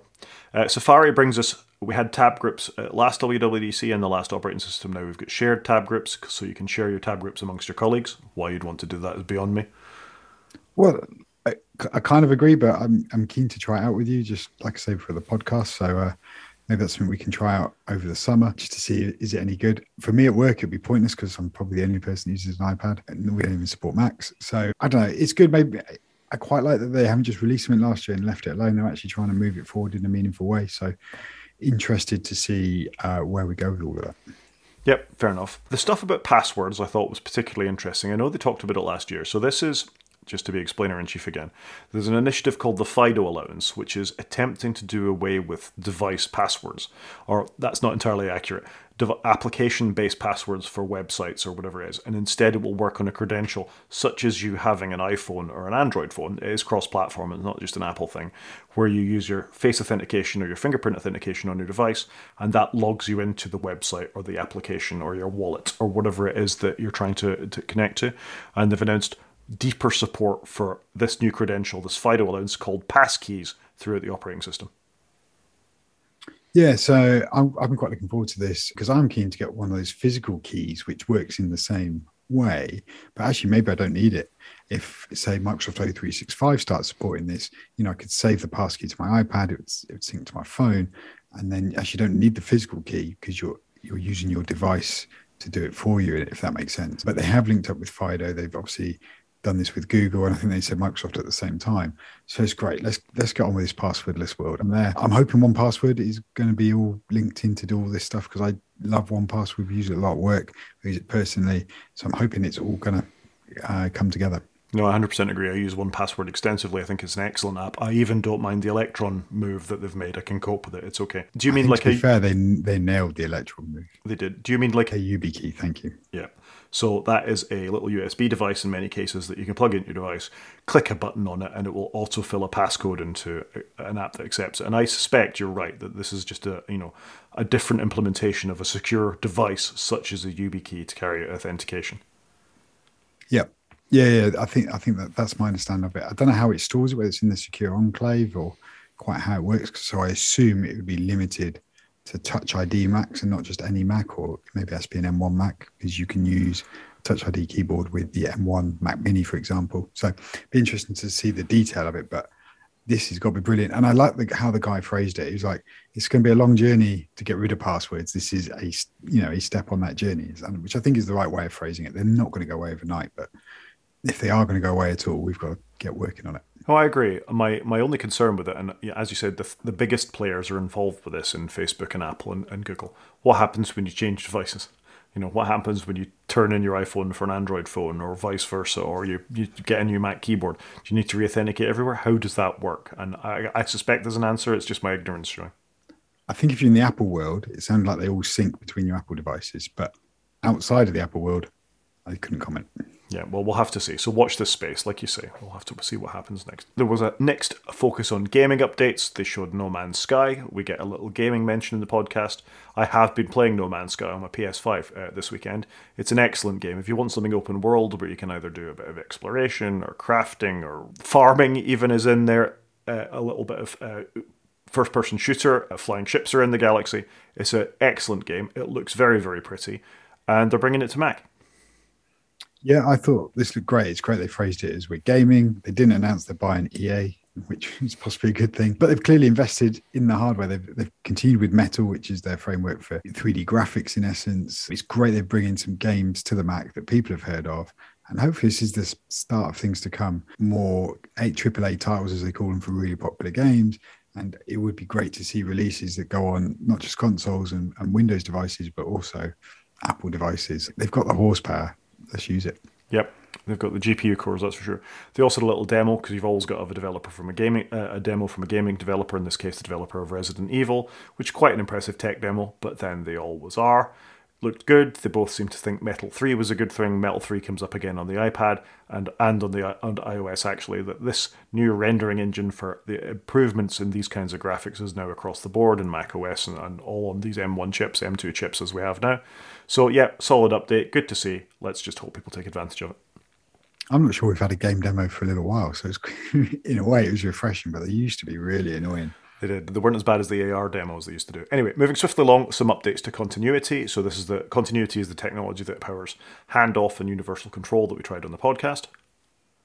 Yeah, this looked great. So this is continuity camera, so you can just plug your, you can put your camera next to your Mac, and the Mac will just go, "Oh, you've got your camera there. I'll use that because it's the better camera." I don't know if this is Apple admitting they've got rubbish cameras in some of their really expensive hardware. It's, it looks a great feature. Um, curious to know how it all works, and they're going to sell a third-party Belkin stand because I did wonder, are they an Apple stand? Like you know, so looks looks good, and it's great where your devices can. They know everybody's got multiple devices. This is another way they can work together. Look brilliant. So I'm really interested in this. I mean, just a brief thought. If we flip back to the M2 MacBook Pro, I bet that's still got the 720p camera in it that they released last year as well. It's a rubbish webcam. It may even be worse than the one in the Apple Studio display. Um, You're probably right. So that's just a thought. But I actually made use of my an old iPhone as a camera using an app called Camo in the first days of the lockdown. Because my webcam was so rubbish that I've got parked on top of this screen now. This one's slightly better since, but my iPhone camera, as you said, is significantly better than the one that you get on some uh, rubbishy webcam. So it's interesting they're making a stand, and they showed a little feature. Not only will it do, you know, a bit of machine learning on your backgrounds and make your face look like it's got a ring light on it, so you, you look your best. Fantastic. I'm I'm dubious about how well that will work. But center stage is built into it as well in the same way that it is in your iPad. So as you move around the room, it sort of tracks you a little bit, which is excellent. But it had a mode called Desk View, which, uh, as I think about it, I'm not entirely sure of the applications of it, where it would show your face, but actually show a downward pointing view as well, so you could see what was, on the desk in front of you. I guess if you're maybe an examiner or something like that, and you wanted to see somebody wasn't cheating as they wrote a paper or wrote on the pad in front of you, as well as seeing your face at the same time, there's an application there. But if I'm on a Zoom call, I don't really want people to see what I'm doing on the desk in front of me when I'm on the call. No, you don't. But if you're one of these people that stream building keyboards, that is perfect for you because a lot of people have that two cam setup. So here's my desk. Here's that. The camera on the 13 inch MacBook Pro just got refreshed is a 720p camera, which is why they said nothing in the, yeah. in the uh, keynote today. Absolute rubbish. So this is a good thing. I think, as you say, people know they've got multiple devices. Uh, I hope the stands that Belkin make for these aren't too expensive, and it's certainly something I'll try it if I put the beta on my Mac. Have you done it yet? I haven't. I'm talking to you. I'm recording the podcast with you, Chris. What could go wrong? Fair point. I'll let you off. um, you. Looks a great update. I'm guessing I don't get this on my iPad. I'm guessing you don't, but it'd be interesting. iPads have quite good cameras as well. Why couldn't you? Yeah, it just doesn't have that whole hardware piece, though, does it? They haven't quite got there with that yet. It would look quite silly parked on top of your monitor anyway.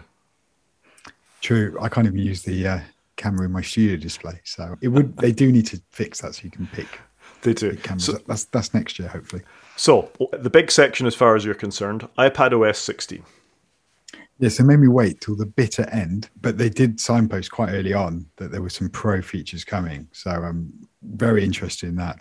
So what have we got then? So we've got the weather app finally has come out on on the iPad. They did joke about it before I think it was on like 9to5Mac or MacRumors where they, you know, basically just linked to weather.com and they were joking how that was the app. So great tick, they've done that. Then they've announced, I can't remember the name, I just wrote down collaboration, this new app, Freeform, which is basically like a big whiteboarding canvas app. So you could all log into it. It'll be on your iPhone, your Mac, and your iPad. And you can basically do, you know, in essence, a shared screen, a shared canvas, put photos in it, text, draw, edit, have ideas. Look quite good. For me, though, it's a lot like the whiteboard you get on a Microsoft Surface Hub. So it's nice they're doing it. But again, it's Apple trying to get in the enterprise. And I, I do wonder whether with my enterprise at work, they're too late to the show on that. So um, look good though. Interested to play with that. But collaboration is clearly a big thing of of that. But I found the collaboration thing a bit odd because you can kind of already do that in Pages and in Notes. So I, I don't really know where they're going with it. But I, I, guess they're just trying to see like maybe that smaller business market of you don't need to buy extra tools. You can just use what's built into the OS. Yeah, I w- wondered about that. I mean, it is just a bit like Google Docs for your iPad. Uh, it's the way that they sold yeah. it. And I know you can be in a Mac or whatever, but I think those kind of collaboration features, be a Microsoft house or a Google house or now an Apple house, which is hard to imagine, that that they've kind of if this is a solved problem, all they've done is maybe put a slightly different Apple sheen on the fact that you can see somebody's little icon when they're in the collaborating, and you get a little bit of you know the, the video embedded in over the top of it as well. But I, I don't. This isn't something that's crying out for a solution from Apple. I think people have already got their their Google whiteboards, their, their Microsoft whiteboards, their Surface laptops that they make, make use of these to do these things. So I don't really think this is a, something that urgently needed to be solved on the iPad particularly. No, I agree, and it's not just for the iPad; those it's just Apple. Maybe they're trying, like I say, go after that small, small businesses that are starting out, not big enterprises that are already in bed with Microsoft. Yeah, I'm glad to see a weather app come to the iPad. Not that I use that, but I see there's still no calculator app. Yes, I don't, I don't really understand it. If it's on the Mac, surely it's got to be on the iPad. And just, just it's on the phone, surely it's got to be on the iPad. Well, yeah, there is that. So next up was gaming. I don't think we really said much about gaming, but they just kind of wanted to re-emphasize they do do gaming as well, and all, these games work. And they talk quite a bit about Game Center. I, I did zone out a bit here, but it, it, sounded like they were trying to relaunch uh, Game Center, which used to be an app, then it went away as being an app, and is still not an app by the looks of things, but it's just an area in settings. So and there's a dashboard, I, I think. So just seemed a bit odd. I don't know. Yeah, I, I don't really know what to say about it. It feels like they're trying to get back into gaming and they've they've taken their eye off the ball a little bit, which they should do because they've got Apple Arcade, so they're there. They've start they've got the right hardware. They just need to try and bring it all together, I guess. Yep, I agree. A, a slightly odd focus on them. Uh, they moved on to desktop class apps, uh, which I think probably got your hopes up and then turned into be one of the most boring things I've ever seen. It did get my hopes up. Look, sounded great. Like, right, desktop class apps. What does this mean?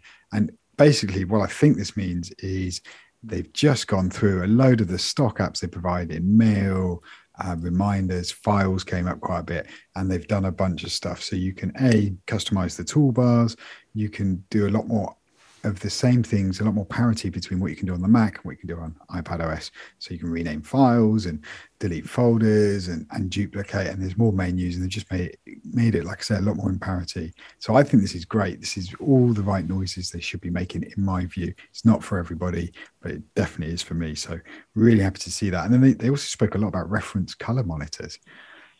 Um, I know the iPad Pro screen's really good, but I, I, I don't know what that's about. I think it's so that if you're doing some work on your Mac and then on your iPad, you can make sure that the color is in sync, I guess, and you're you're seeing the proper red hue that you're meant to be looking at, for example.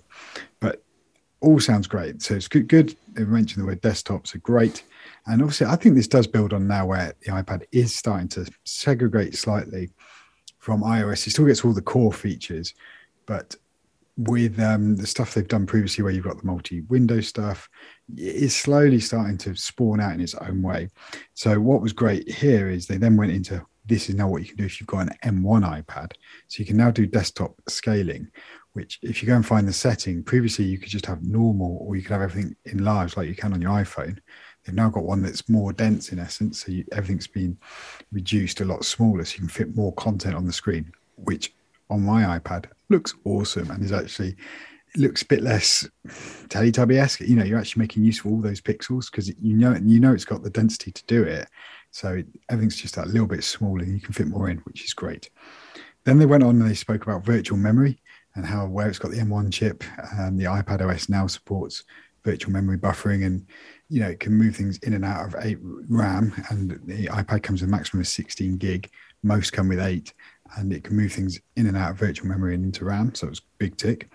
And then they announced Stage Manager, which is the same thing we've got on macOS, which looked like it come from the iPad, which is just a way of you having three or four windows together and then having four sets of them basically. So a version of multitasking, which I've just been looking at whilst we've been podcasting, which looks quite cool, but you can't go away to the edge on it, which is a bit odd. And you've got a little glyph in the bottom right corner, so you can resize the window. So you can you know, you could have four up tiled or you can have them overlapping. I'm amazed they've done overlapping windows. I thought that day would never come. Not that I overly wanted overlapping windows, if I'm honest, but it's great. They seem to have brought a lot of flexibility in a in a point update.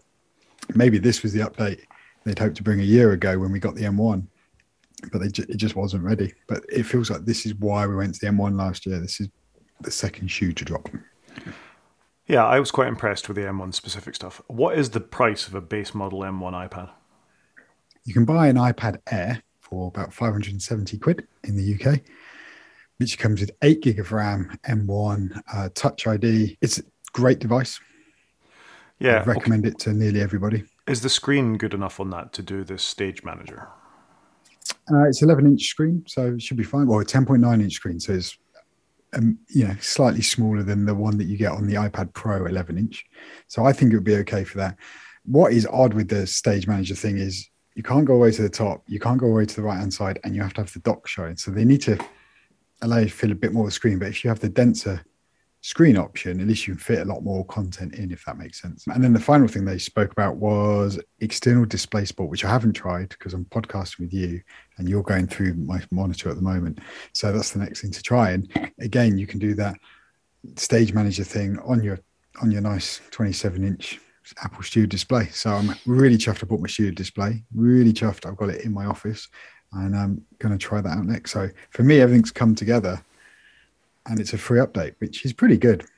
Yeah, remember it's not live yet, and we should probably say it at the top of the show. If you're in any doubt at all about installing these things, and you're not an Apple developer, this isn't available to you yet, and you should not, should not be installing beta versions of the operating system on your production devices unless you're completely mental. There will be pain, things don't work. I had one year where the, they brought Apple Maps to the car and the directions, and it tried to take me the wrong way down the M1 on a roundabout. So do not depend on these things to get your work done or possibly to take your life in your hands unless you're paying attention when you drive, which thankfully I was when you install beta operating systems. Uh, it's a funny time of year and we will obviously report on it because it's interesting and we're, we're in the game. But I would say don't go off seeking a key to make use of one of these things because your device will probably break in a horrible way. Yeah, I've installed it on my big iPad thinking I could always restore back. I made sure I did all my backups. Um, super impressed that actually Outlook and Teams both seem to work okay and are resizable, which is something that they haven't been built against, but seem to work really well. It looks really good. It looks like a great update. I haven't had my usual crashes that you normally get. It seems like there's a few bits not implemented yet, but on the whole, very happy bunny here. I am going on a train journey for six hours tomorrow, so at least I've got something new to play with. But I'm going to take my backup iPad with me just in case, because I may have also just installed it on my phone while we while we've been podcasting. So it's going to be interesting to see if I can unlock my car when we get off. This I'm glad you've taken one for the team. I'll I'll let you feed back to me on how much uh, uh, how many things are broken before I take the leap on my phone, particularly, and definitely not on my Mac. Much as I want to put it on my Mac, there are some features that I'd quite like to test out on the Mac. As I always do, I don't think I'm taking the chance just yet. So altogether, then, Chris, a good WWDC. Yeah, I think for me, I've got what I wanted out of my iPad. For a person who uses iPad all the time, perfect. You know, there are probably some bits I would slightly change with my playing with it, but you know what? I can do multiple windows. I can do external monitor support. Very happy with all of that. So, yeah, looking looking forward to trying it out and using it a bit more in earnest. Yeah, I think for me, the Mac OS updates look solid. I need to do a bit more reading about the, the, sort of improvements they have brought to some of the core apps. I am quite interested in the in the continuity thing on using the iPhone as a camera. Like I say, that's something I've, I've been keen on before. Some good features, particularly with the lock screen on my phone. I'll let you get back to me and, and what, view Twitter interestedly before I take the leap myself.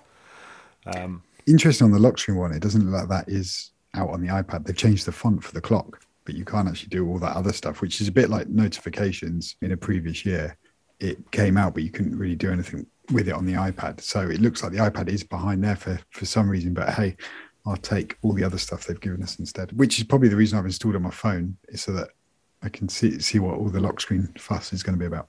Nice. No, fair enough. Yeah, for me also, uh, a good WWDC year. There's a, few surprising gaps and in things we might have expected to to see, but I think all the updates are solid. The stuff to messages had to happen. Like I say, I think the continuity stuff for the Mac is good. I'm excited to see development on the iPad side.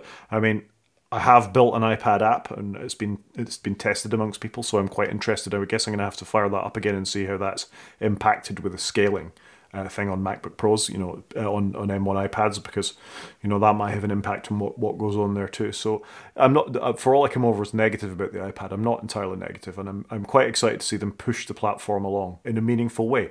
If it can turn into people's full time computers, which was always the intention for it, more power to them. It's great to see what they've done with it. I'm uh, properly amazed. And the scaling thing, like I said, I've just fired up Outlook and Teams, and Teams is being buggy as hell, just on a regular iPad. Just the whole way the the the way some of the bars format and, and like the toolbar at the bottom drops off sometimes and you've got to just relaunch it. It actually seems to be pretty good. So I'm really curious to see how it's all gonna all gonna pan out, if I'm honest. So yeah, it's gonna be an interesting couple of weeks. Good stuff. Excellent. Any surprising things missing hardware wise? We weren't expecting any hardware at all necessarily. I seem to recall from our predictions last last week. So anything surprising? I think for me, it's a few things they didn't mention was no Mac Pro when they really hinted towards it at the March event. But I'm assuming they're holding the Mac Pro until the M2, the whole lineup, and then they will launch the Mac Pro at the end of the M2 lineup. Would be my view. It's going to be hard to launch the Mac Pro now with an M2 and go, it's amazing, and then launch a lesser machine afterwards you know, like with the MacBook Pro, for example. So I'm assuming that comes at the end. But I thought they would have done because they dropped a big hint about it. They said no more M1s and they said they got a Mac Pro to do. So I'm assuming that comes next. No real mention of tvOS, but they didn't really do much for tvOS last time. So probably not a big surprise. No mention of anything AR related and no mention of any form of interactive widgets. I was surprised with nothing AR related because, you know, as we've said in previous WWDCs, there's been something. All these lidar sensors in the phone and the um, and the iPad Pros, they've got the ability to do it. They normally will let a developer to go, oh, look at this amazing game that you can play in AR on the table or, or or whatever it would be, and absolutely nothing. So maybe there's the shoe to drop there as State of the Union or on one of the you know call the one of the um, lectures later on. I mean, they definitely had enough in the keynote today. I think maybe that would have been a step too far, and maybe they don't want to overplay their cards until they're ready. Yeah, fair point. No, I think it's a, it's a good WWDC. I'm looking forward to trying out some of the software. Uh, I, I, also have the beta installed on my iPad non M1, and I noticed the change to the font, but I don't know how much other things I'm going to see different, really. Though I've got a weather app on it anyway, so we'll see how it goes. And so far, it's been stable, and Outlook runs for me too, so there you go. Happy days. Let's hope we've got a stable summer. A stable summer. That seems a good point to stop on. So uh, we've got a few things to report back on next week uh, as we potentially beta more and more of our devices, and we'll feed back to you uh, about that. But um, pretty exciting day all around. Yeah, no, very happy. Good, good update. We'll call it a show there and yeah, we've gone week. long this week. Yeah, we have gone long. I think I've been appled out. My brain's leaking out my ear. So uh, yeah. All right. Cheers, Rod. I'll see you next week. I'll see you next week. And don't forget, uh, you can get in touch with us at wakefromsleep at protonmail.com or we're at WFS underscore podcast on Twitter. See you next week. Cheers, Rod. Bye bye.